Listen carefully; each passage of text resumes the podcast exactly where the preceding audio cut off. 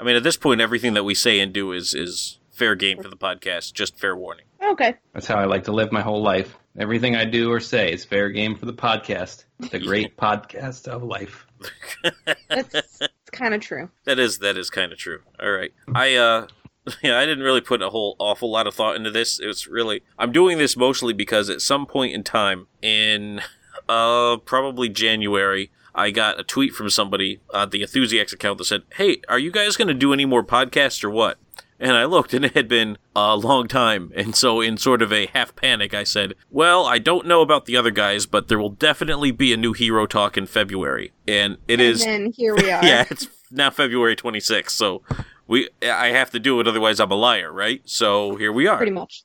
Well, lucky for you, BSing is one of my top subjects. As a millennial, I'm very, very good at it. That's that's good because I am I'm calling on you to to BS. And I guess I should probably do like an official intro for this, right? Because this is so. this is a real podcast. This wasn't just a last minute thrown together slapdash. Depends on what Yeah. you mean by last minute, but I mean this has been prepared for several hours. So. A few hours, yeah, that's something. Yeah, it's definitely not last minute if you be literal about it. All right, there we go. I'm gonna go with that.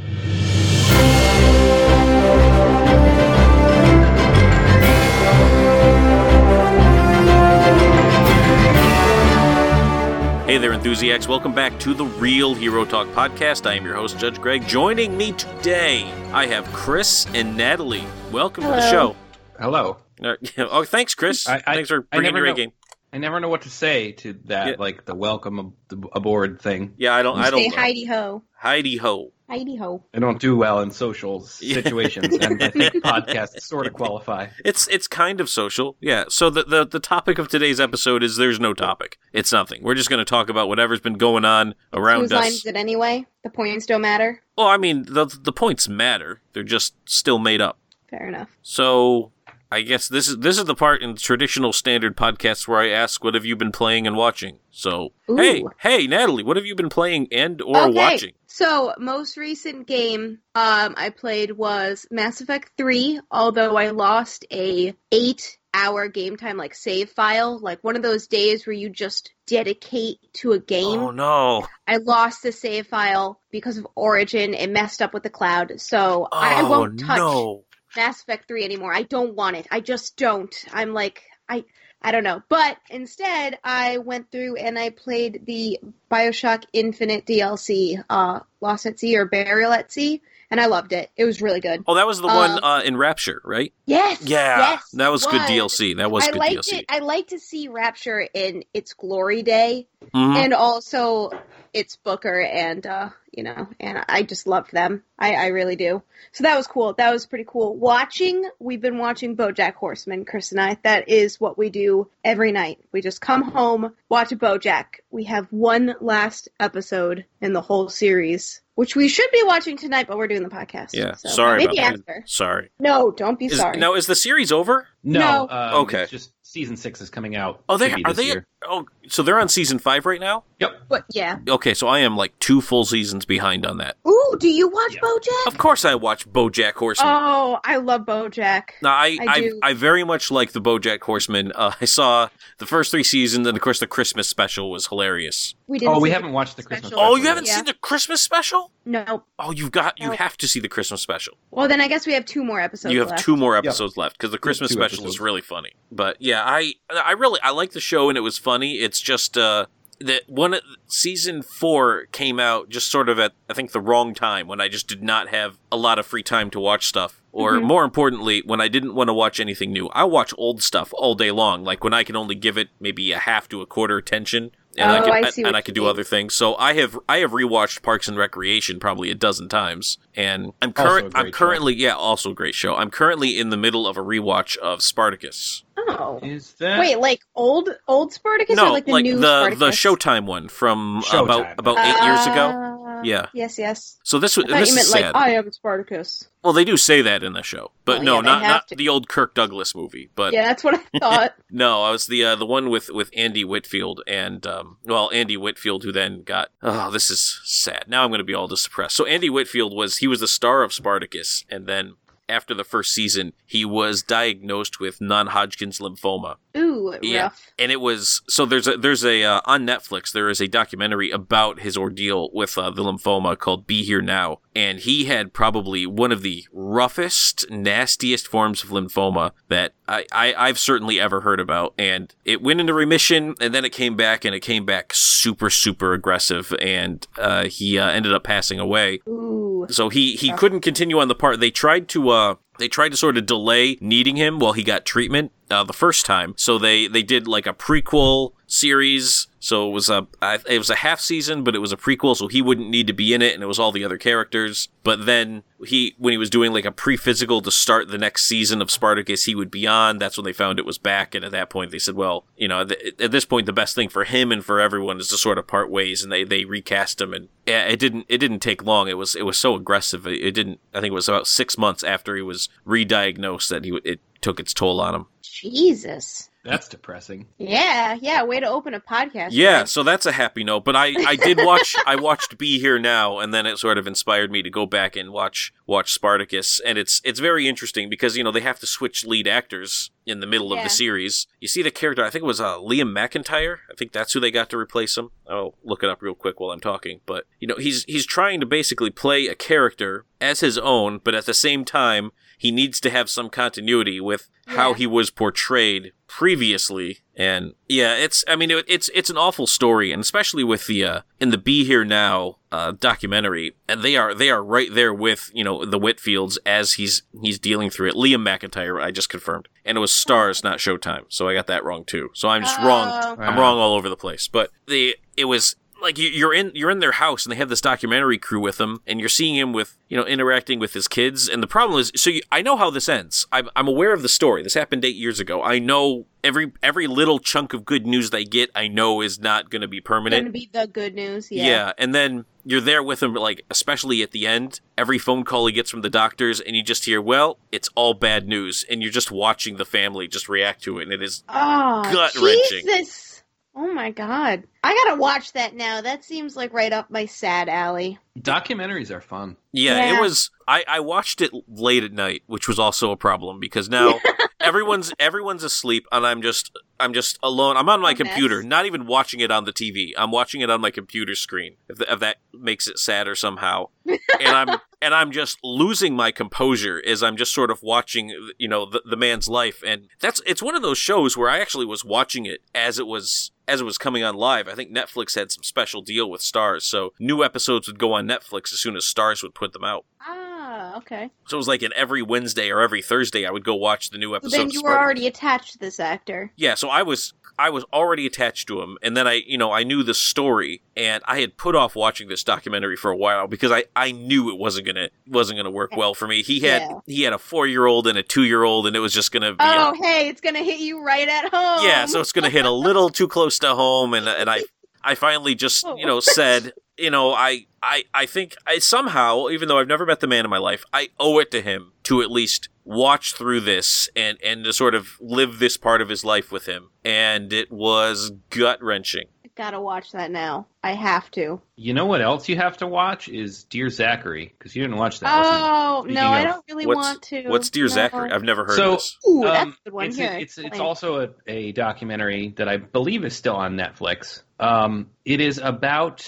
It's called Dear Zachary: A Letter to a Son from His Father. I think that's what it's called. In in full, it's a long title. Um, it's a documentary that's directed to the son of this guy who was murdered. Um, and I don't want to say any more than that because there's a pretty There's a plot twist. shocking twist about three quarters, two thirds, or three quarters of the way through. Um, yeah, it's yeah, but thing. you would like it. It's it, it's so it, it was told to me that I would definitely cry when I watched it. Uh, I didn't cry, but I was filled with a rage like I'd never felt before. Wow. Um, so I, my my reaction was not one of sadness, but like complete like Chris, you just don't cry tears. either. So Well, I don't really I've under- seen you I- cry a handful I- of times. I can get crying at the movie because it is it is sad, but I don't get why like sadness is the prevailing emotion that people have when they watch it. Because to me, it's People are something else entirely. Also, I've been watching Making a Murder, other documentary on Mhm. Netflix. I went, I finished season two this this past week. Did I hear that makes that guy was finally getting a retrial? Um, so what happened yesterday? Actually, the Court of Appeals. I don't know which court it was specifically, but the Court of Appeals ruled that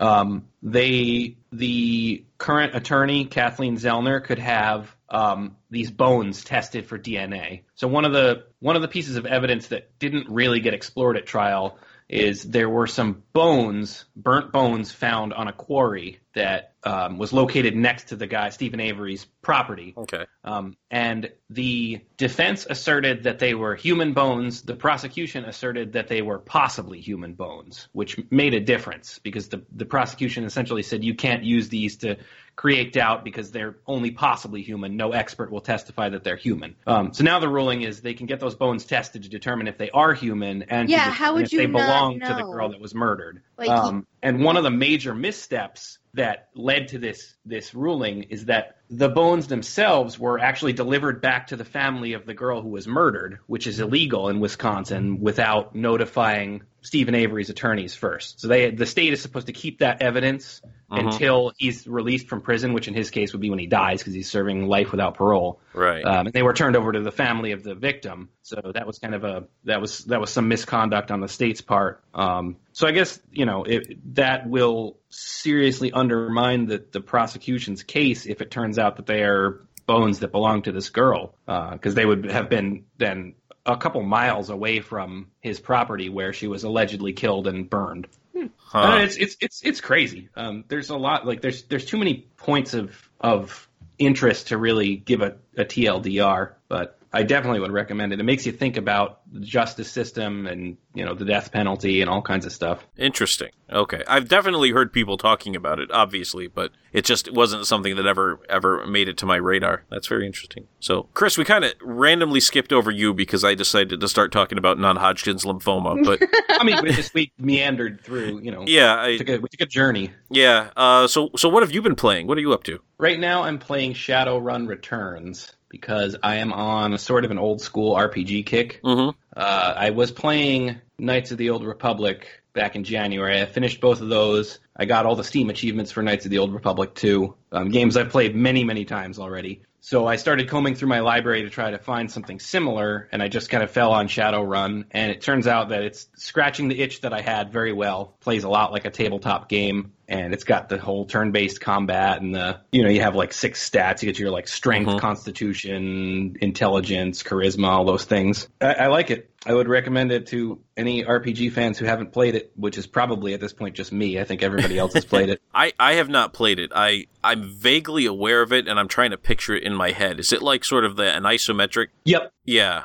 And I think I don't know. Is Shadowrun actually a tabletop game system? It must be, or either that, or it's a it's an old RPG because it's it it's some kind of a reboot of something. That's why it's called Okay. Shadowrun Returns. But I don't really know the history or if it's what it, what it's based on. Yeah, I couldn't tell you. There's three games in the the modern series. There's also Shadowrun Hong Kong and Shadowrun, I think Dragonfall. I don't have either of those two yet. Um, so I guess what's next logically is I probably am going to have to check out the original Fallout because it seems like that's a similar type of game, and I've never Mhm. played it before. I'm surprised you haven't. Yeah, I am surprised you haven't. I'm I've never been a big Fallout fan. I only started playing Fallout with Fallout 4. Oh, so you haven't played Fallout 3? I did a little bit. I Yeah. did not like it. No And I kidding. tried- You played New Vegas, right? I didn't like New Vegas either. Yeah. My my issues with New Vegas was it just felt very empty as compared to Fallout 3. But Fallout 3 was one of my favorite games. And this I'm saying this about a game where I literally had a timer set to go off every 10 minutes to autosave because it crashed so often. But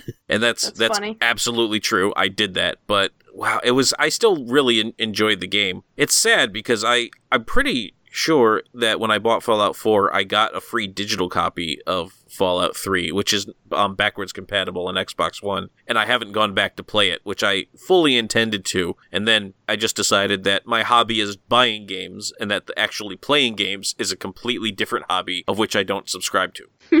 That is that is a that common is too gamer true. Yeah. Yeah. Now that I think about it, though, I I probably should go back and check out Fallout 3 because the reason I ended up not liking Fallout 3 um, is is I I tried to play it too much like a traditional shooter game. So I dumped like I don't know where I put my stat points when I first played it, but um, I was getting really frustrated that my chance to hit and my damage and stuff was based on like RNG, and I hadn't put the right Mhm. stat points, so I wasn't hitting anything. And then when I tried to play it like a traditional first-person shooter, my weapons didn't do any damage because I wasn't using. Yeah, yeah. I, So- I definitely remember you sort of have to almost go into it with an RPG mindset, Right. And it's it's one of those which is which I love when games do this. Is like we're going to give you the RPG stats, but you still have to do the work. and I hadn't really played many RPGs like that before, Mm. so it was a new thing, and it didn't sit well with me.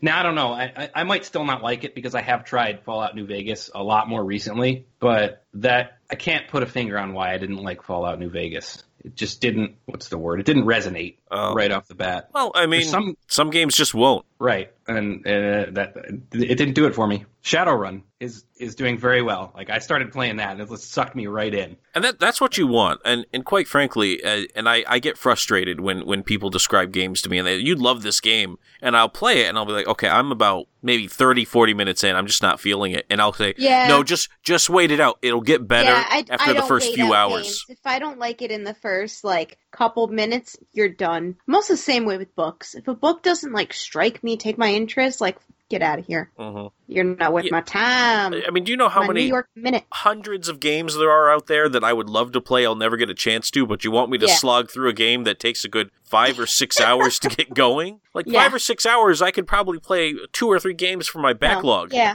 yeah, exactly. I'm done. The, the thing is, like, there are some games that I have had to slog through a little bit, and then they get really good. And I'm always Wait, afraid of missing out like on that? something. But most games aren't like that. Most games, if I don't like it within a, like an hour or two, then I'm just not going to play it ever again. I I'll give the game probably 90 minutes to 2 hours and it's it's sort of my my rule of thumb is you have as long as a movie would take to get my Hmm. interest. To get That your seems like a good rule. Yeah, Yeah. yeah. That's I'll sometimes true. go. I'll sometimes put ten hours into a game before I give up on it. Like I played, I played a fair amount of Alpha Protocol before I was like, no, I can't do this anymore. Oh, Um, wow. It's probably about eight hours, and I don't know. I Alpha Protocol. There wasn't there wasn't anything that I necessarily didn't like. It just didn't it didn't stand out in any way. I felt like it was just a very mediocre kind of game. Yeah, that's I've I played a, a fair bit of, of Alpha Protocol, not nearly as much as you did, but yeah, that's I, I walked away basically the same way. Uh, this, this was this was average. It it felt like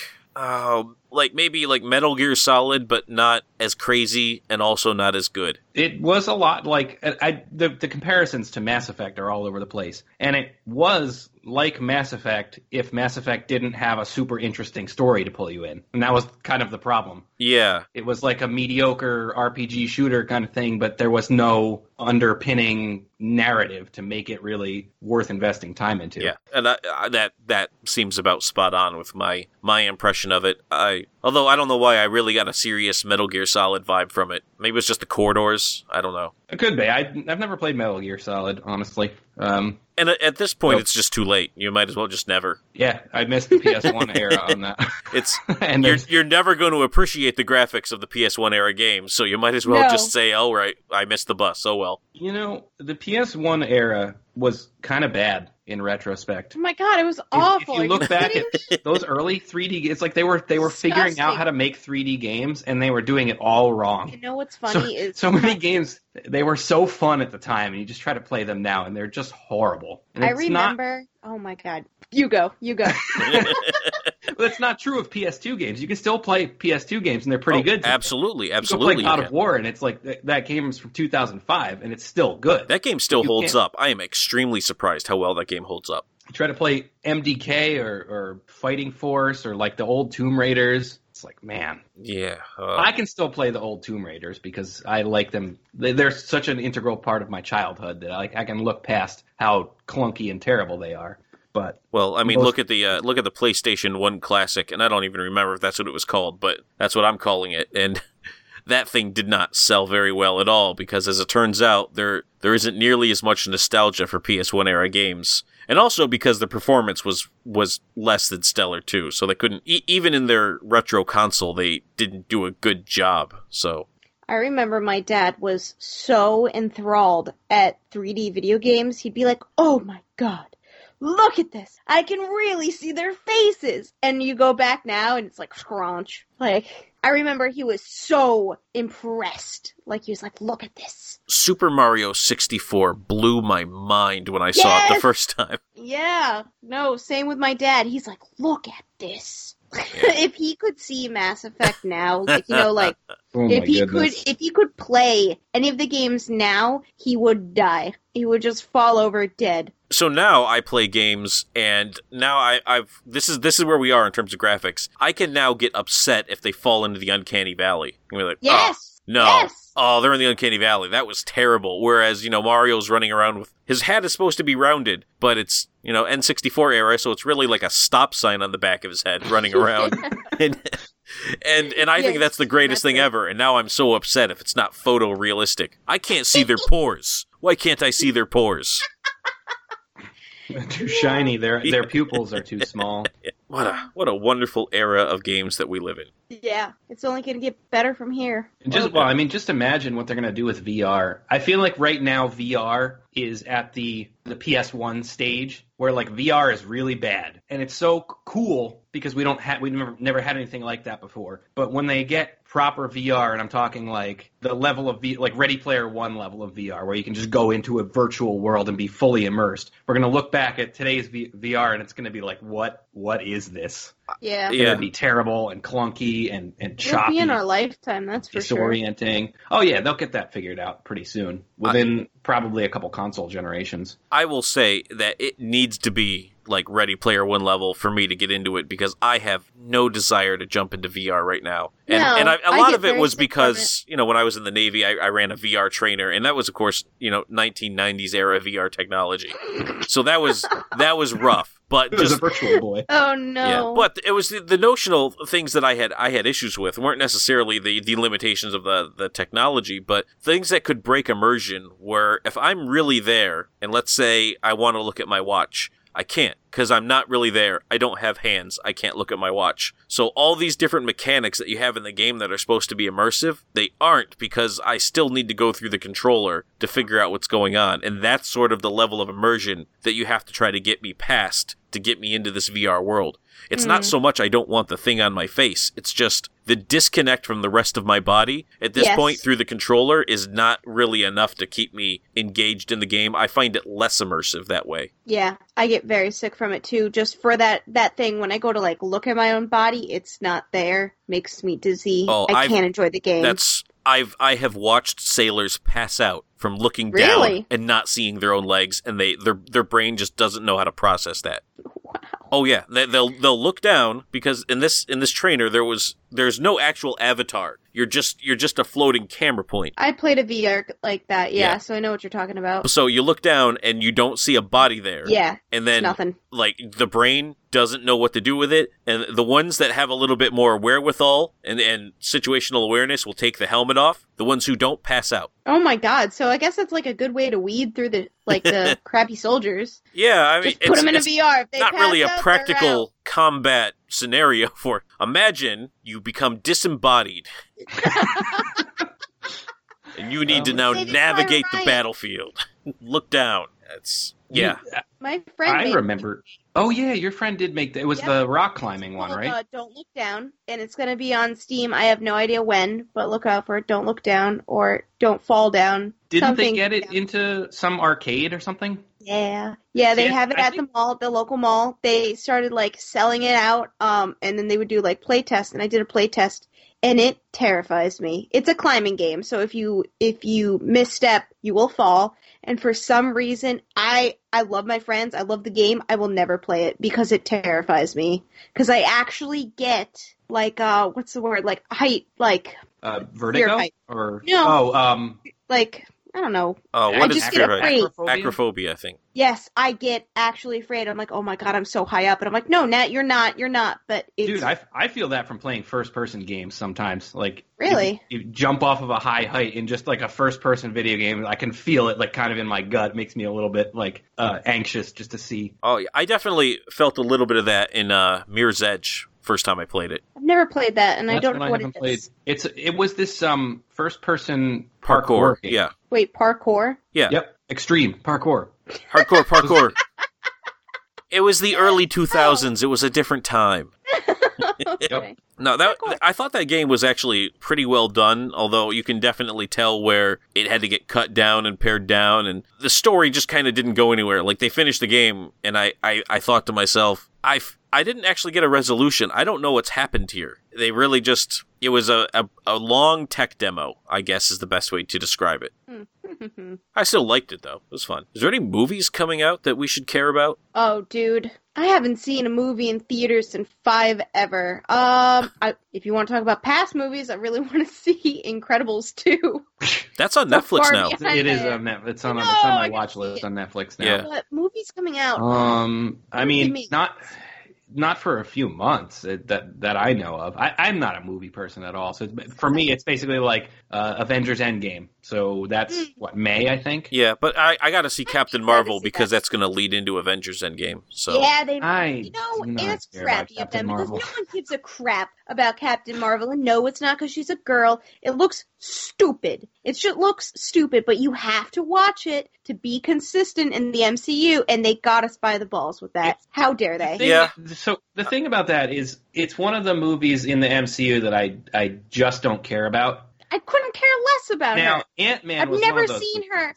Ant Man was really good. Yeah. That's true. I just don't get the impression that Ant-Man Captain Marvel is going to be that good. yeah, No. but And I, I could be wrong. I- I mean, maybe, she maybe hasn't I'll been in it it for the past times. ten years. Why are you going to make me care about her now? well, they have to introduce new characters somehow. They can't keep going back to the same well. They really need to start looking into getting new characters movies. And this is a character who is fairly prominent in the comic books right now. Um, there are some people out there who would posit that uh, Carol Danvers hasn't done anything of note in comic books ever no, since. she was uh, since Scott she- Pilgrim. Wait, what? She was in Scott Pilgrim. Who was in Scott Pilgrim? Carol Danvers. I don't know who that is. Isn't Carol that Danvers is lead Captain? Marvel's real name, or not real name, name in the comic books. Oh, I thought you meant like the That's her actress. alter ego. Yeah, I don't know anything about. I, I, I don't know really that the actress is, about the um. Yeah. in Scott Pilgrim, which is a comic book. It was. Wait, which- It oh, was. you're talking about Brie Larson. yeah. Yeah. Yeah, she, yeah, she was um she was uh, Scott's big ex. What what was her name? En- Envy Natalie. uh, Envy Adams. Yeah.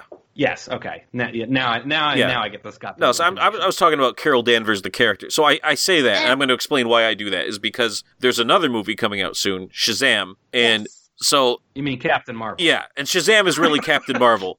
And, and DC Captain Marvel. And- but DC can't call him Captain Marvel because Fawcett Comics lost the rights to the name before DC acquired the character, or something like that. Oh, right. They have two Captain Marvels. That's not confusing right. at all. So about seven years ago, DC just decided to call it quits and say, "All right, fine, whatever. We're going to call him Shazam now. Everyone already calls him Shazam. We're tired of correcting everybody all the time. We're just going to call him Shazam too." Which I took a lot of personal offense to because I have spent three decades correcting people who call that character Shazam.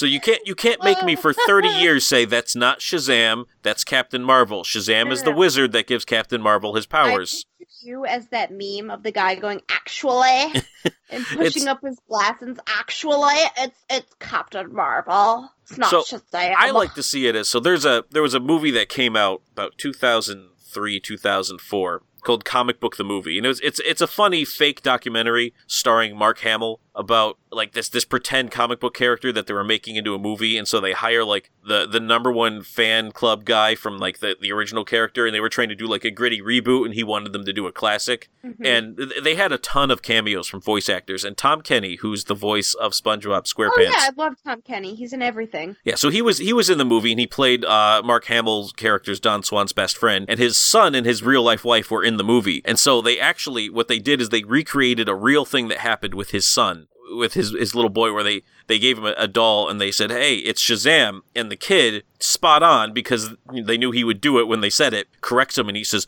"That's not Shazam. That's Captain Marvel." So they ask, well, who's Shazam? He goes, Shazam's the wizard that gives Captain Marvel his powers. So in my head, that's what I envision every time I have the conversation is like I'm just re-embodying Tom Kenny's son.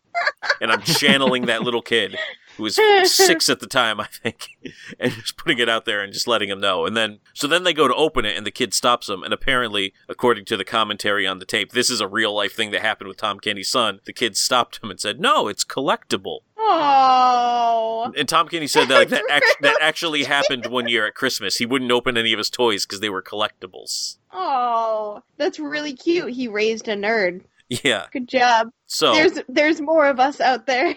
there's a there's a new generation coming thanks to SpongeBob SquarePants. There's gotta th- that kid is probably my age. Let's be real.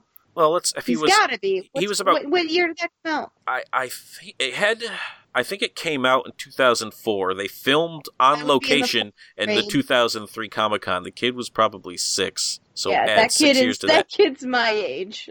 No, that kid is like 12.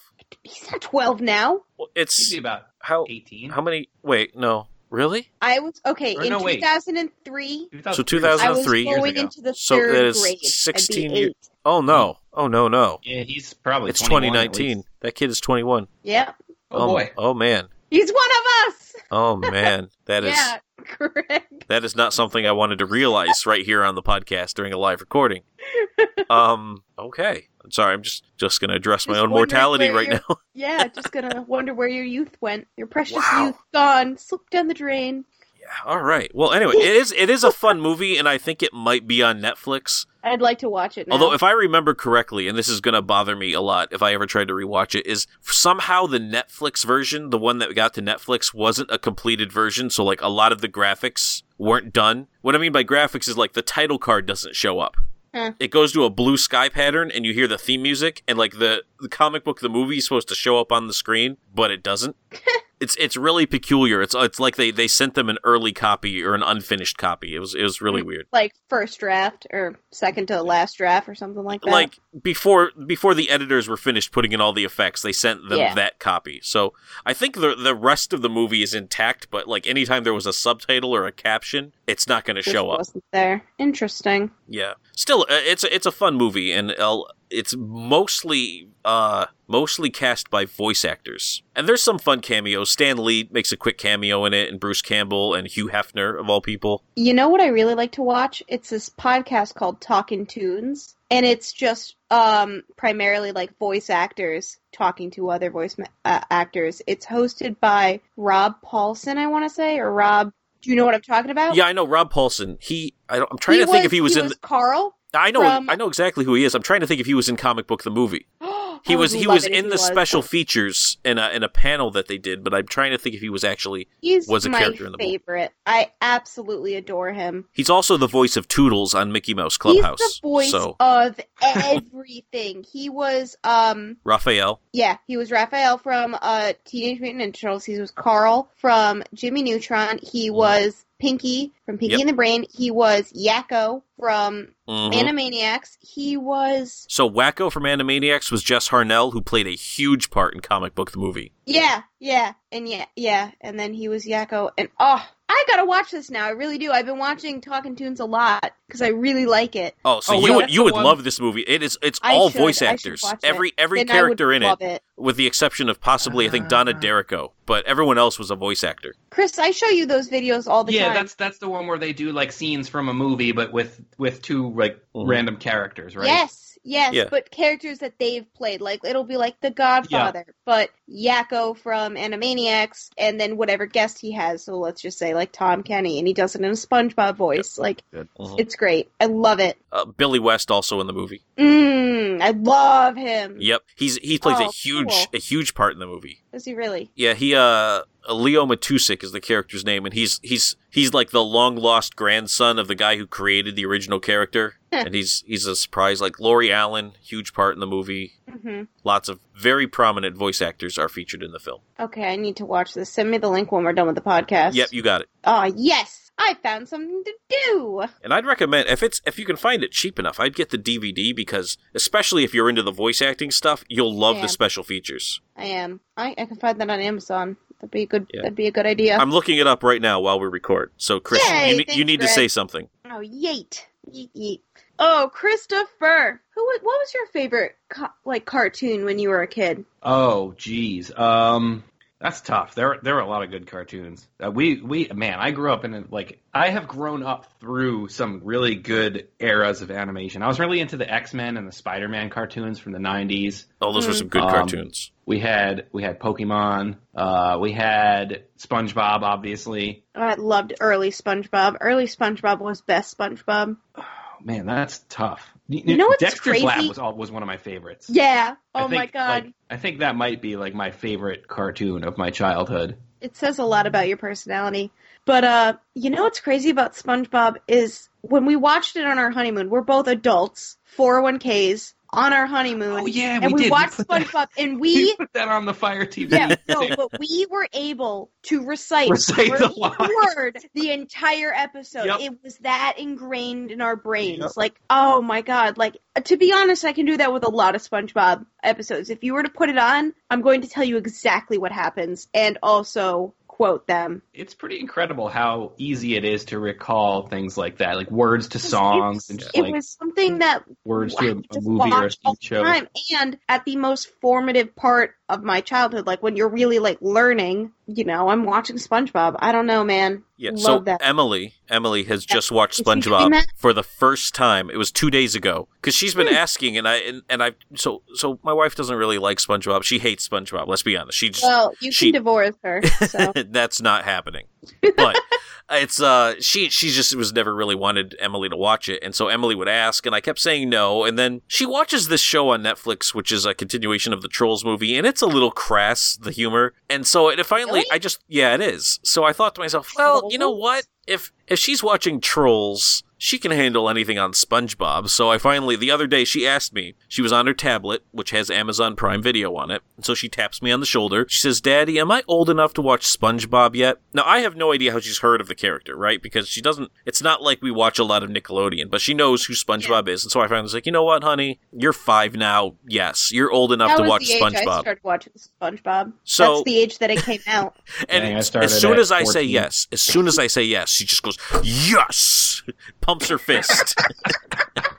and starts that sucker up and starts watching SpongeBob. Did she like it? Oh, she loved it. Yeah. Oh, of course, yeah. No, I mean, at, at five years old, that is she's the age. perfect age for it. I think. Oh yeah, that was when I first started watching. That was when it came on air. It came on air in 1999 or 2000. I was in the I was in kindergarten, first grade at that time. So You were, no kindergarten. you were in kindergarten. I remember grade that. Yeah, because I enter every year that I entered school was the year that it was. Like for example, first grade 2001 I entered. Second grade I entered in 2002. Like that's how I kept track. So yeah, if it was 1999, I was in kindergarten. I was her age. Wow. Okay. Yeah, Well, weird. That is weird. But anyway, so she's she's now watching SpongeBob and she thinks it's funny. You have to have her watch it in chronological order. You can't have her watch the new SpongeBob because, to be honest, the new SpongeBob is utter trash. It's, it's like, weird. don't ever let her watch new SpongeBob. Like, I wouldn't know the don't. difference. No, you will, you will. I swear to you. Well, you'd have If to you watch, it and pay attention to know. yeah, no. If you no, not you don't even need to pay attention. What they've done is the character, like the the drawing style, has become very erratic and very spontaneous and impulsive. And it was like in the beginning in like early SpongeBob, but now it's jarring. And the the the way that SpongeBob speaks is much higher, much high pitched. Like I don't know what the hell is going on. Is it still Tom. Kenny? Yeah, it's, it's still Tom Kenny, but it's through like a different filter. Like it's not true SpongeBob. It's like, yeah! It's weird. I don't, that was pretty bad of it. It's more like, yeah! But like, That sounded exactly the same. there's, there's a lot of, co- like, uh, uh, animations on today that are so jarring and like really like spontaneous and they do it because they think that that's what's going to make a kid laugh but to be honest they don't need to do that if they make it if they just make the show funny, people will laugh. You don't have to have it slapstick all the time. You don't need to have kids like hyper to like your stuff. If you just make a good show, they're gonna watch it. Like, I don't understand why you must watch these shows, Greg. Like you must watch like My Little Pony or like I have seen show. all of My Little Pony. Yeah, I, I'm Wow. I'm sure I'm Mhm. sure that you have, but like a lot of it is just so high pitched, so erratic. I, do you know what I'm saying? Am I Yeah, talking would, to a I would say right now? of the shows, My Little Pony probably is not a good example because it's probably one of the more toned down versions. Right, but like if you go on Disney Channel or like Nickelodeon right now, you're gonna get like huh, like blown away by just how in your face the show is. It, it depends show. on the show. Peppa Pig is pretty laid back, but Peppa Pig is British, Greg. You can't you can't compare that. uh, let's see, Paw Patrol. I know that one, and I know that I- one can. Paw yeah, that Patrol just wants to make your kids like the government. That's the only reason why it's there. There's a difference between like kids shows and cartoons. There are shows that are geared towards younger kids, Mm. and then there are shows that are just cartoons that are kind of for all ages. Well, okay, I think we need to we need to go back and revisit that comment because if anything, I think that Paw Patrol is a tribute to libertarianism. Because when you think about what's actually happening here, whenever something goes wrong in all of Adventure Bay, they basically call upon Ryder, a private citizen, to handle the problem on his own, going from his own like huge trust fund that he's used to create these pup So rigs. it's Batman. So it's Batman. It's I mean, and it's not really It's Batman, Batman. but he's yeah. I mean, the Ryder is Bone basically some independently wealthy genius kid who has all this money and uses it to create all of these tools that he has his his his dogs use, his dogs that are somehow sentient. Uh, Batman so doesn't use so dogs. probably genetic engineering going on there as well. But when you think about it, the the actual government of of Adventure Bay doesn't do anything. The mayor just calls the Paw Patrol and a private citizen solves all the issues of the town. If anything, that's telling people, "Hey, the billionaires are going to save us." So, I'm I'm just saying it's it's it's more of a libertarian utopia than than a a, a totalitarian government situation. Greg. Oh wow. All right, and now it's a political podcast. yeah. So, anyway, uh, we were talking about kids shows. trying to think what other shows. Mickey and the Roadster Racers, that's one. Uh, Fancy Nancy has a show on, on D- Disney Junior now. Great. Uh, did you ever read the Fancy Nancy books? these. It was a- No, no, I never did. I think I was a little too. I used to read Junie B. Jones. Oh, I don't know who that is. oh my God! When when any of this Emily stuff when is. Emily gets to be like seven, go find Junie B. Jones. It's a book. They never made it into a show. It's just a book, and you read it to her. Because I remember that stuff was hilarious. It was some good stuff. You could probably even read it to her now. It's it's little girl books, but like they're chapter books. Oh, And I love Junie B. Jones. She was. What was her thing? What what what's what made her significant to watch? She her name was Beatrice, but she didn't like it, so that's why she went by Junie. And B is Beatrice. That's Mhm. all I remember.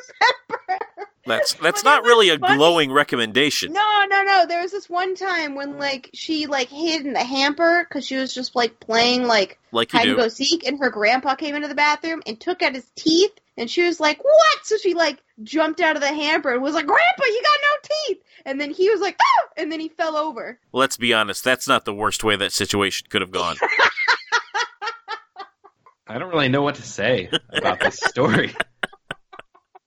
We have we have completely lost track of any semblance of relevancy in this podcast at this point. But you've never read The Mouse and the Motorcycle, so that to me is unthinkable.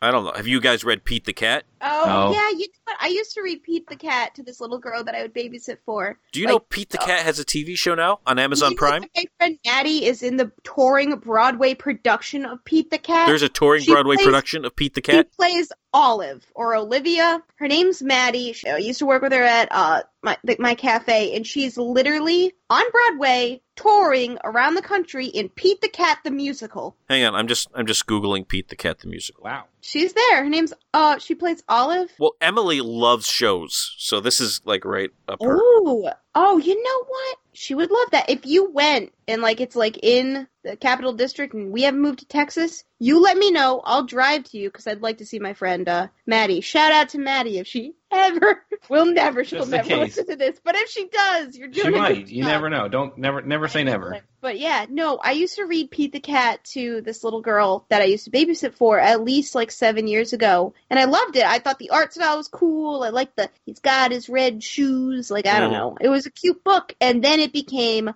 literally everywhere and everything. Like, I think he made a sequel and then a threequel and then he wrote a series. Pete the Cat, and then the TV show, like it exploded. It's it's a very popular character. We have a couple of Pete books, including the Red Shoes book. I just read that Yep. to Emily n- uh, not that long ago.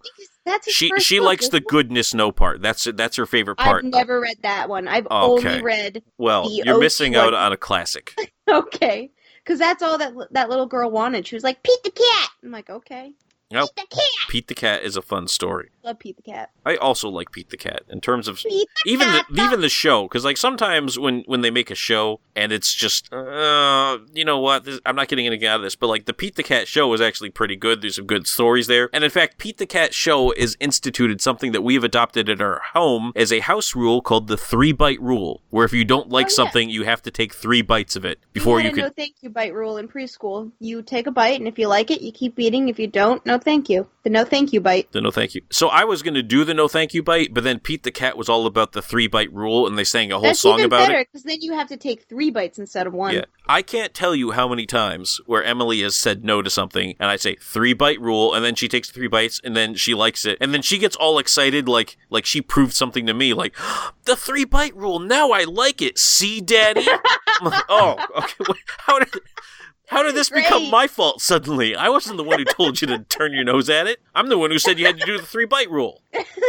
uh, I never had that problem. You couldn't get me to stop eating as a kid. That's why I'm so chunky now. Yeah, no, I never Well, wait, had a problem. that, how does that explain me being chunky now? Because I used to eat like a bird. Fra- Chris, I never ate anything.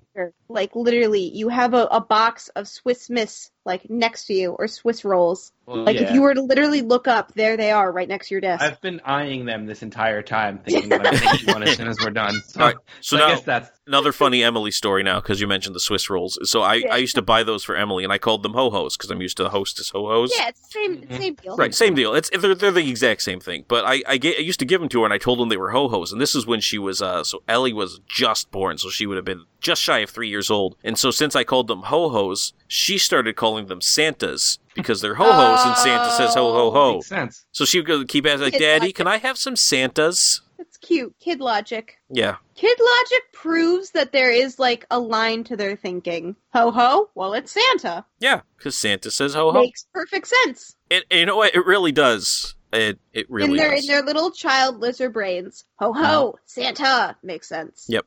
All right. So we actually, for the podcast today, I put out, I didn't really expect to get anything, but I put out a few hours ago, I said, hey, I'm going to record a podcast tonight. You can ask questions if you want. That's exactly what I said. And we actually have some questions. You guys want to answer some oh questions? boy, I would love, I'd love to. it's That'd be so mailbag fun. time. All right. So let's, Yeah, let's go to the mailbag. right we'll now. pretend like I have a song that plays for the mailbag because I don't actually have one. We can- we can make up a song.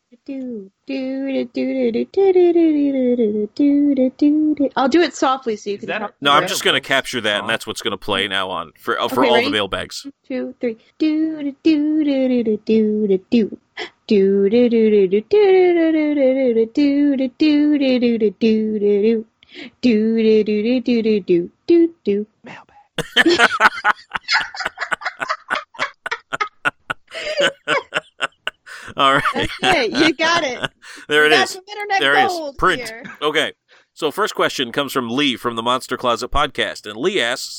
"Is there a real controversy attached to the Captain Marvel movie, or is it just politicized spin?" I, so the big controversy here, just to, to let you know what's going on, is a bunch of people, and this is not sort of unique to Captain Marvel, but this has really been amplified by Captain Marvel. Is a bunch of people who have not seen the movie have gone on Rotten Tomatoes and given it really poor user ratings. Mm. Um, now, normally this is saved for Star Wars movies before they they get released, but Captain Marvel is now getting it out. In fact, I just saw in my newsfeed today that uh, Rotten Tomatoes is now officially changing the rules for user reviews that they can't come in until after the movie's officially out to stop I this don't know sort of why thing from you happening. would be able to make a review of a movie no that's not out yet. That doesn't Yeah. make any damn sense. So, I mean, I would say the, the controversy. If, if this is the controversy, it's the only one I've heard, and and the reason why is you know some people are going to attribute it to because it's a woman. Some people because they're fans of the real Captain Marvel, which is of course uh, the Shazam. Zachary Levi one. It's not his name's not Shazam. It's Oh. Captain Marvel. Shazam's the wizard that gives Captain Marvel his powers. so yeah, it's well, it, it, there's some of that, and there is. It got to the point where Zachary Levi said, "You're not helping Shazam by downvoting Captain Marvel." Hmm. So when Flynn Rider himself decides he needs to intervene, it's probably gone too far. But Well- it's it's I think it's just dumb if you're giving a movie a bad review, even if you don't like the actors, even if you don't like the advertising, even if you think they might be getting a little too politicized with how they're doing it. If you Mhm. haven't seen the movie, don't give it a bad review because you haven't seen it, you don't know anything about it. Yeah, I would I would agree to that. Wait. It depends. So my um, understanding was that the it wasn't they weren't giving reviews. They were giving um, like a rating on how much they want to see the movie. So if if it's an actual product review, then that's stupid. But if the if the site allows you to say like, "Hey, I'm excited to see this movie," or like, "No, I'm not interested in this movie," then that's different. Yeah, that is but I mean, if. Rotten Tomatoes wants to remove that feature, then Yeah, that's I all up on Rotten Tomatoes. I mean, uh, if if they're seeing that that people are using it to just sort of try to take pot shots at movies that they may, I mean, I, I guess I can see from the perspective of if you're not interested, you're not interested, and it's nobody's business why you're not interested. If it's a good reason or if it's not a good reason, but yeah, then I really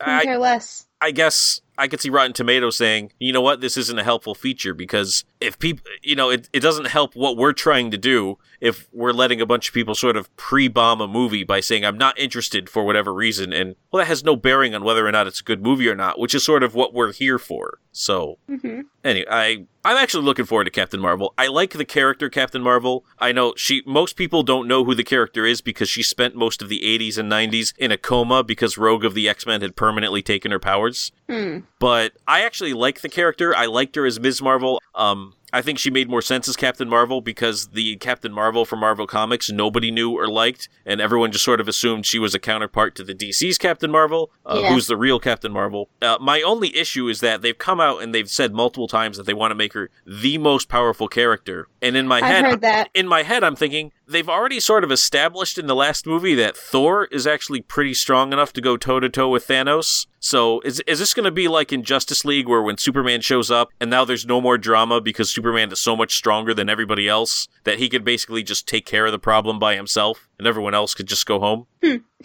Yeah, no, I heard that. I heard that she's like the like savior of the next movie. You know, like she is. Well, I mean, and she's in the comic books. She is a powerful character. I want to note. like how powerful? objectively less powerful than the real Captain Marvel, which is the DC's Captain Marvel. But she's, I mean, she's she's stronger than Thor and the Hulk, definitively in the comic books. Yes, and she has the ability to go like this. She has this like super powerful entity being um in her called Binary that she can like tap the binary powers, and she goes like super. So I, she I, just I'm goes as- one zero zero one one Yep, zero zero. that's one, exactly one, what she one. does, and it's but she she's an incredibly powerful character in the comic books, and they've even they've bumped her up since she became Captain Marvel proper and not Ms. Marvel anymore. But she really is a legit powerful character, and she features prominently and has for quite a while on a number of the major teams, including the Avengers. Hmm. And for I mean, so it's not even just recently, but I mean, she's been on the Avengers for ever since she woke up from the coma. Which was about twenty years ago, give or take. So Hmm. I don't. know. Well, I, I like the I'll character. See it, whatever. I want to see the movie. Um,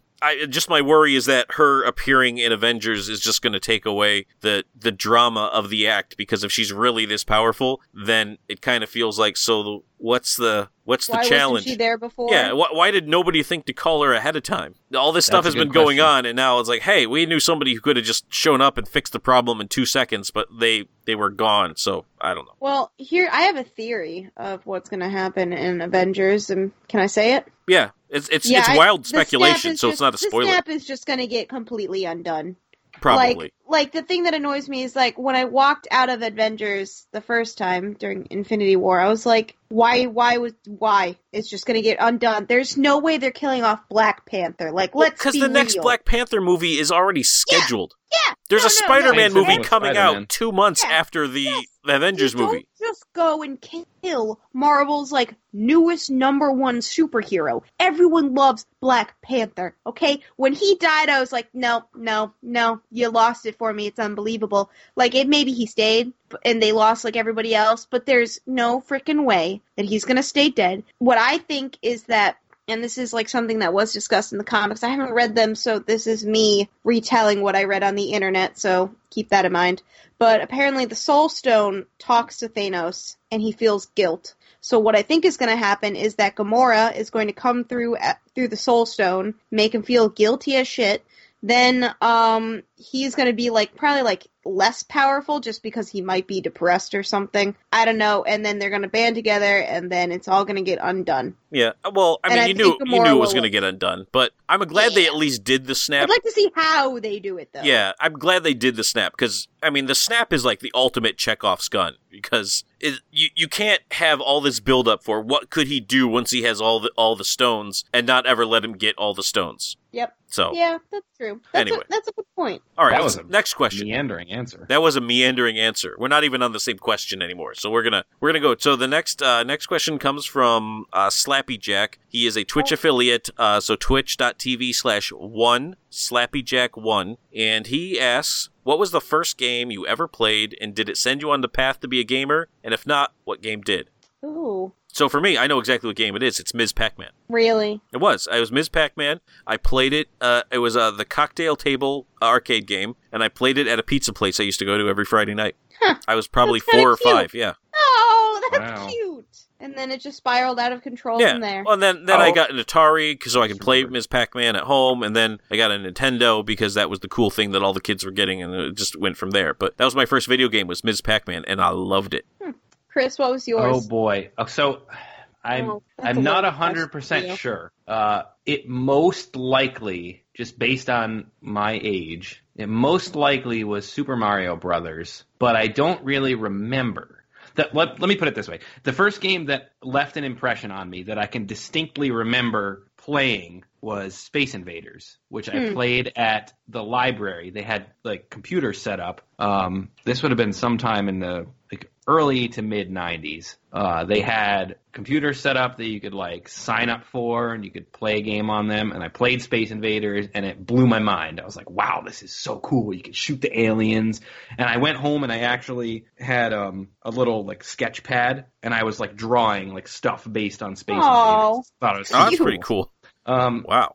So I guess I mean yeah that probably that probably influenced me to be a gamer. I know we had um one of those arcade throwback game packs that came out in the 90s and one of the games on there was Galaxian and that was always a favorite of mine very That's a good similar game. Yeah, that's a good game. So All right. yeah So Natalie, you're you're younger than than us by by I a am. certain margin. So I'm actually really interested in your answer here. So, um, growing up, I played a lot of computer games, but mostly like movie-based games, like um, like Harry Potter and the Sorcerer's Stone on PC. That was like something that I played. But the game that like I would sit and play hours and replay hours would be Sly Cooper for the PS2. Not Sly Cooper 2 or 3 because I had never played those and I never want to. It's just Sly Cooper 1 and I loved that game. That's a and then I solid game to have. Is that Sly one game? Sly Cooper's the best freaking game. If I would love it to be remastered and me to play it again. Uh, it was I own it. for PS3 Yeah, and I own know, it. I I, know, bought but it I- for you Yes, I know. but I would like it redone again so that I could play on the PS4, so I don't have to hook up the PS3. But anyway, um, then I lost gaming. I just I was like, eh, I don't know, fell out of it. And then I started dating Chris, and Chris is like the king of gamers. Um, and you introduced me as Skyrim, and I was like, what is this? And it was just the most beautiful open world, and I was like, oh my god, what is this? Then I bought myself a P- gaming PC, and that's when I was like, I'm gonna play Mass Effect, and I played Mass Effect, and that's how I really fell in love with games. So it you was have, like, Mass Effect One. you have like three different first Well- games depending well, what on I what have- of your What I- life you're, you're No, in. what I have is like the beginning, the real, like you know, like the uh the the the, the beginning of the scale, and then Mass Effect is where I am, like it's catapulted me to who I am now. So like they're little like tiers. Like first, you know, you play, you know, computer Yeah. games, but then you have that first love, and then you have the love that keeps you going forever. No, I, I So- get what you're saying. Like there there are certain. It, it was a pathway you had to take to sort Yeah, of get yeah. through the doorway, That's and so you're walking us through all the different steps on the path. I get it. Yep. I get it. That's a good good solid games all around. Oh yeah, especially Sly, Sly Cooper. Oh, I made a little terrarium for our wedding. For our wedding, um, I made little tiny terrariums. What it is is like a glass fish bowl that you make a little scene at, into. Like you just like place little characters in the fish bowl, and it looks like a little world. And I made one for Sly Cooper. I made one for Mass Effect. I made one for I made one for all of the games that we liked that equaled the number number of tables we had at our wedding. So there was like thirteen. And I made a little Sly Cooper one. I still have it. I love him dearly. And I made a Hollow Knight one for Chris. Chris loves Hollow Knight. I was sitting at the Mass Effect table. Yeah, well, yeah, That that, was was, by the design. best table. We had all of the enthusiasts that came to our wedding at the Mass Effect table because it's only fitting. Mm-hmm. That was a that was a good wedding. It was a great time. I like I like that your ceremony was short. I I've not stressed that enough. I don't think I really Yeah. appreciate no, that. I hate a long ceremony. It was it was done in a flash. Like literally, you didn't even have time to sit back down. It was over. Mhm. Boom, done. It's like if you all can just you know what, just go. We're done. yeah. We needed what- to get to the cocktail hour. We did need to get to cocktail hour. Yes. I had some sea breezes and they were delicious. I did not like the sea breeze. No. You- So- really? I usually, I will usually finish a drink, like no matter Did what. not finish But I it. got a sea breeze, and I took a couple sips, and I was like, you know what? This is my wedding. I don't have to drink this. And the waitress came over and was like, uh, "Can I get you anything?" I was like, "Yeah, can you take this away and just get me?" I don't. I probably got like an amaretto sour or something. Yeah, I, I was not a fan. no kid. It was a little too tart for me. See, I, li- I like it a little bit tart. That's my that's my day drinking drink. When I when I'm drinking during the day, but I don't want to feel like I'm drinking during the day, I'll get a So sea you like to punish yourself instead with a sea breeze? You know, I like the sea breeze. It's refreshing, and there's a Yeah, lot of fruit juice in it, so it's it's really it's really uh, good for me. That's how I've Yeah, decided that's to sell that. An old person saying V8 juice, like OG, like I tomato like V8 juice. It's really good. Okay. Tomato juice is not All that right, bad. take that with your with your like anti cholesterol pills. Why don't you? Wow. And my my fiber. Okay. Yeah. What's the next question? Next question comes to us from Brendan of the Almost Better Than Silence podcast, and Ooh, he asks, people from podcast. Yeah, a lot, lot of our, lot of our good podcast friends from the loosely connected network have, have wrote in, and so Brendan asks, "Oh, you're gonna, you're gonna like this one, you guys. This is, this is gonna be a fun one. If there are half elves and half orcs, why aren't there half dwarves? Can other races breed with each other besides humans? Are there elf and orc offspring? What about a dwarf and a tiefling? Are humans the Asari of the fantasy worlds? Is it hmm. interracial or bestiality or interbestial? I'm sorry. What the? F- That is a great question. I have never thought of this before. So it, it, he raises a valid point: is that when you're when you're dealing with the fantasy world, there's usually a lot of half human, half something else. Every time in fantasy where I've seen it, it has always been a human, uh, human father and a other mother. because humans are writing the book, so you're gonna make something half human to make it half relatable. Uh, That's probably the real reason, but yeah. So again, I'm thinking, well, it's because they're basically saying that these dudes are just going to put it in anything. So Well- I guess I have it, this. This leads me back to Lord of the Rings because that's the kind of the codifier of the fantasy races. If you if you really think about it, um, why weren't there half? Well, why weren't there half? Well, there weren't really half elves, I guess. I mean, Yeah, but I've They- seen half elves in other fantasy. I'm just trying to bring it back to the roots to think of like through the lens of the Lord of the Rings, which is sort of the proto fantasy. Why wouldn't there the be half Frodo-fantasy. breeds of those races from the Lord of the Rings, which would then trickle down to other fantasy? Because humans and elves could interbreed in the Lord of the Rings, like Arwen and, and Aragorn. Um, but the the whole problem there was that the elves were immortal and the humans were not. Are they Um, immortal or do they just live really, really long? they're they are immortal, Okay. but they can give up their immortality somehow. That's I'm not clear on. Some somebody who's a Tolkien aficionado could probably explain that. Um, they can elect to be mortal somehow. All right, I'm just moving on to the next question. All right. Uh next question comes from Nick of the Gamers Without Borders podcast, which is also a podcast I'm on, and he asks, "Where have you been? I've missed you." Well, Been right here, buddy. Nick, I'm I have no answer. Waiting to that on question. you. Yeah. because I don't think I've ever done a podcast with you. I've No. done Yes, with you have. well, we've we've done podcasts together that were other people's podcasts. This is the first time I think you've been on my podcast. Yes.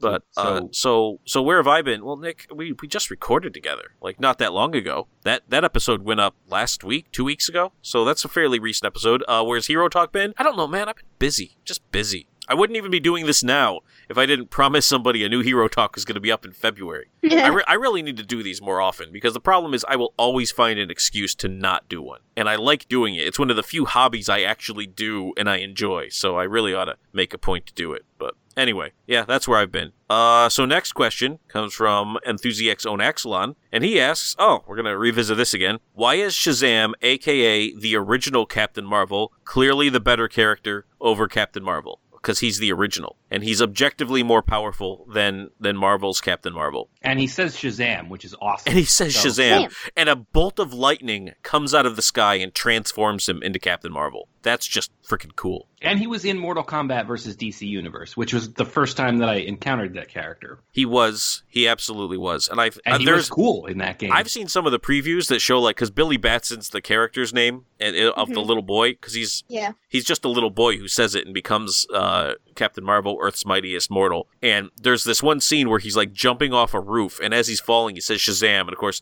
lightning hits him, turns into Captain Marvel, and just phew, flies away, speed of Mercury. So. Anyway, uh, I, but why? Because he's the original. That's that's what I'm going to go with. So next we have from Anthony Rossi of the Video Game Crosstalk podcast, and he asks, "What kind of razor do you shave with?" Ooh, I use Harry's razor. Harry's? Yeah, you know that company, Yeah, Harry's. yeah, You I know. Find it. Yeah, I use that. Huh. I uh, I don't like female razors. They are too costly. they do cost more for the They exact cost same way more money. It doesn't make any damn sense. Just give me a Harry's razor. Give me a Dollar Shave Club. I don't care. I haven't used that though. I, I have not tried Dollar Shave Club. I've tried a couple of different brands, but I always just keep coming back to uh, Gillette. I currently use Mhm. a uh, Pro Glide with, uh, I think it's called the Pro Glide Power, the one that vibrates. I know that seems like it's a Oh. stupid feature, but it's actually makes it a lot more comfortable to shave. Hmm. It's one of it sounds like the dumbest thing ever when you hear about it. Like, uh, why do I want Yeah, my I razor to see how it vibrate? But then it just it makes it a lot more comfortable. So that's what I shave with, and I buy in bulk, and I buy from BJ's, and I buy always with a coupon, and they have coupons a lot more often than I need razors. So as long as you're smart about it, I think I pay less for my razors than the comparable razor I would get from Dollar Shave Club. Hmm. Interesting. Wow.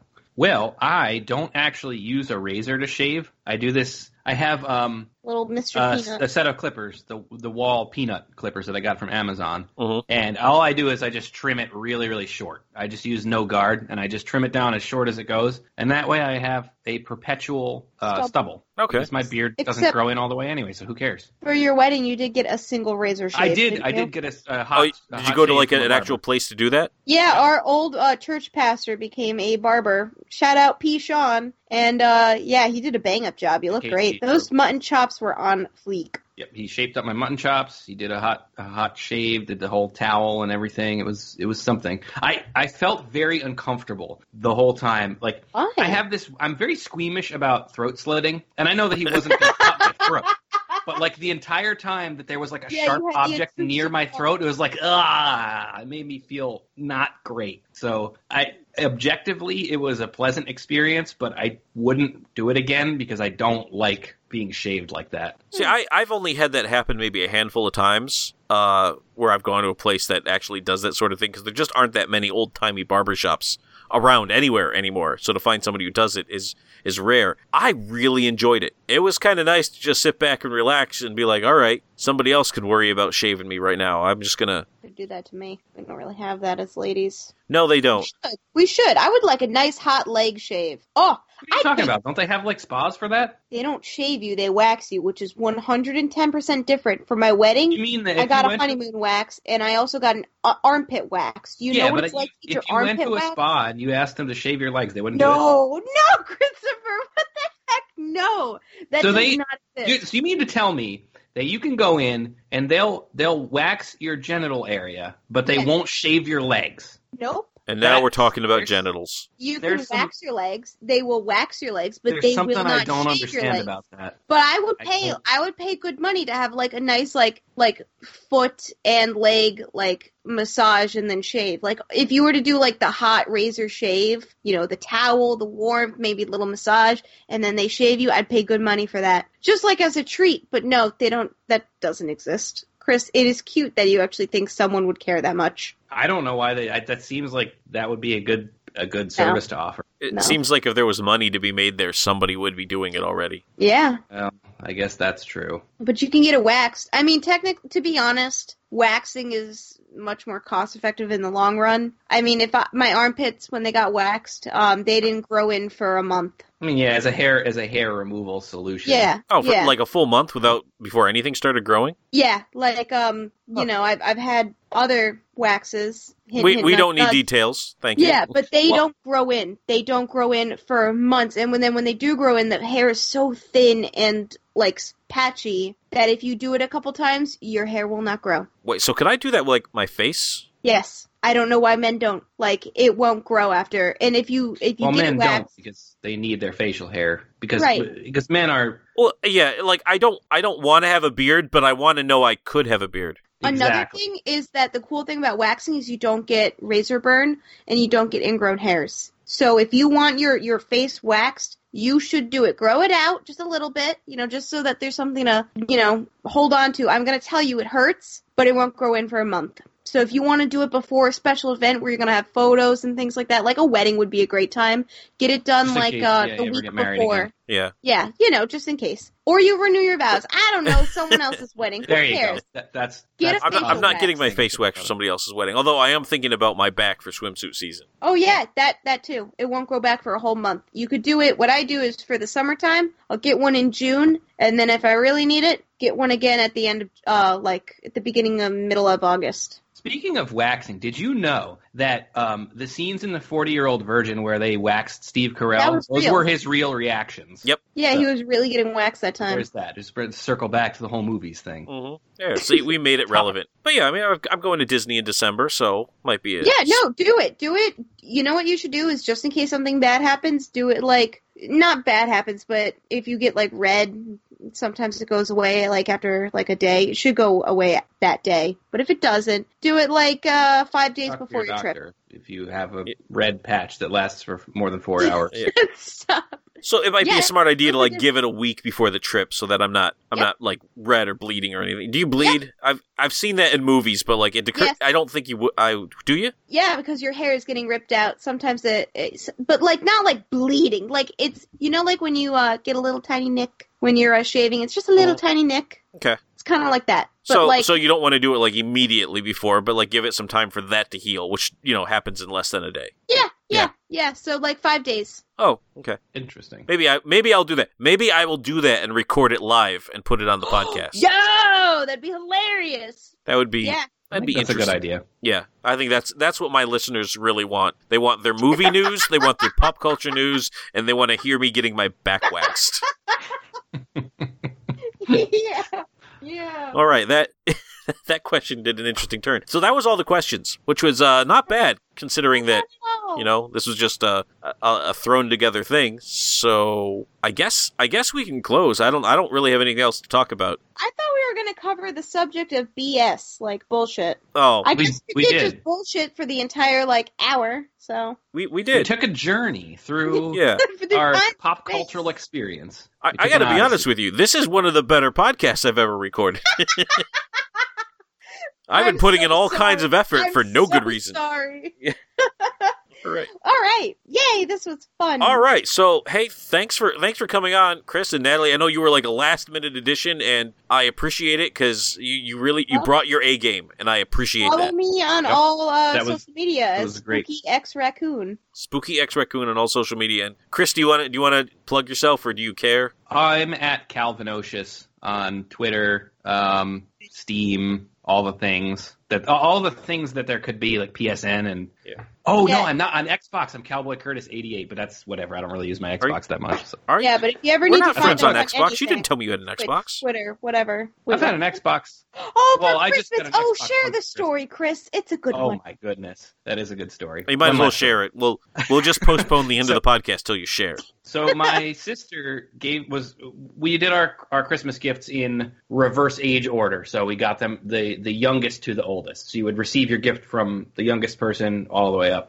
Uh, so my sister got me Titanfall 2. She had found it at Five Below, and I opened it up, and I'm like, "Oh, Titanfall 2! I've heard this game is really good, but I don't have an Xbox One, so it was kind of like awkward." And I didn't. I was like, "Yeah, whatever. I'll figure it out. I'll probably get an And Xbox she was One at like, some "Oh point no, anyway." I thought you did." Like, oh Like, no, I thought so you had that. And I was like, well, I was gonna get one on Black Friday, but I decided not to, and you know, so here we are. Um, so I, we proceeded with the gift giving, and then uh, Like an Bill, later. who's the oldest, yeah, after you know many more gifts, Bill hands me a box, and I open it up, and inside is an Xbox One, and my sister's just like, gotcha. so, so they had coordinated this to give me a game for a system I didn't have, just so that when I got the Xbox One, it would be a uh, It was a sweet very cute. twist. And It it was, was, it was very interesting. cute. So what's your what's your Xbox name? Cowboy Curtis eighty eight. But Curtis, yeah, you you are not friends with me on Xbox, by the way. I just want to uh, point this no, out. I don't don't think so. What what the crap, man? I don't I don't add people on things. Usually I I sit there and I wait for people to add me and if they don't then I assume they don't want to be my friend. So Wow, Christopher, I have way to live I your have life. a, I have a complex. I'm very insecure about these things. All right. Well, I just sent you a friend request. You better respond. I will I'm I was playing Halo Reach at one point, so as soon as I go back to that, I will. Yeah, Yeah, it was last night. Your Xbox Fine. avatar is like the tiny little Doom guy. Little Doom guy. Well, that's my uh, my profile icon. My little per, the, the the person. well, yeah, the- your your I guess avatar is the wrong thing because they actually have avatars in in Xbox, Yeah. but it's your your profile pic. my profile pic is the Doom guy. My avatar is dressed up like Booker from uh, Bioshock Infinite. I- I don't don't know if think- it's is it Mass really? Infinite. I just I don't know where that. I came I oh, haven't did you actually know done an, an avatar. Fourth Bioshock. Wait, what? Wait, whoa, Yep, whoa, it's whoa, whoa, whoa! You can't Whoa. just drop that at the end of the That's- podcast. I mean, it's, Sorry. it's rumored. Is is No, no, no. It's been confirmed. are you serious? Okay, hang on. To the Google Google. To the Google machine. What, what is it? A new Bioshock? I don't Bioshock Four. think that it has been actually confirmed. All right, I'm, I'm gonna. I think you're reading too much into this. Be quiet. Let me dream. I mean, Ken Levine is not making any more Bioshocks. That's for sure. So if there is a new Bioshock, then it's not going to be the same team No. behind it. I, I'm looking it up too now. Why not? Bioshock. Bioshock. yep. April 13th, 2018. So about a year ago. Bioshock 4 in development at 2K from Secret Studio, rumors suggest. Oh, on is it- but that's an April article from, like, 2018. last year. That's not. Yeah, and that's a rumor. That's a rumor. No, it's confirmed. It says rumor. Let it be Literally, rumors in the in the title of the article. Dear God, please, please let it be real. oh wow, that was a heck of a rabbit hole to take us down. Oh man, Sorry, I need. I need this to be real. Bi- new Bioshock to star Big Daddies and Elizabeth. Elizabeth. A new Bioshock will be coming out in 2020, according to a reliable game analyst. But will it star Elizabeth and the Big Daddies? Question mark. A report, a, as reported by Unilad, Michael Pachter of Wedbush Sec- Security. What securities? Why did I have a hard time with that? Wow, Reckons we could be getting a brand new Bioshock in 2020. that's a lot of reckoning and sources and Pachter's prediction could be accurately or entirely wrong. But it is How, that's how predictions That work. Well- the industry analyst who correctly predicted Call of Duty Black Ops 4 would join the Battle Royale bandwagon. oh well. Now I'm not excited. Oh, I don't like battle royales, I, but I that's am another. I am not into battle royales at all. I think it is my least favorite genre that's out right now, and I know some people like it, and I'm not going to knock it. If you like that kind of game, play it. This is this is your time, buddy. This It's is a your younger time. man's game, that's But- for sure. Yeah, I still I'm not really 100% sure on what Fortnite is. Oh, who gives Well, shit? it's not what Not it was. 12. Fortnite was supposed to be a sort of a co-op survival horror zombie building game, but uh, they released the, the battle royale mode, which became massively popular. Po- Pop- Populator.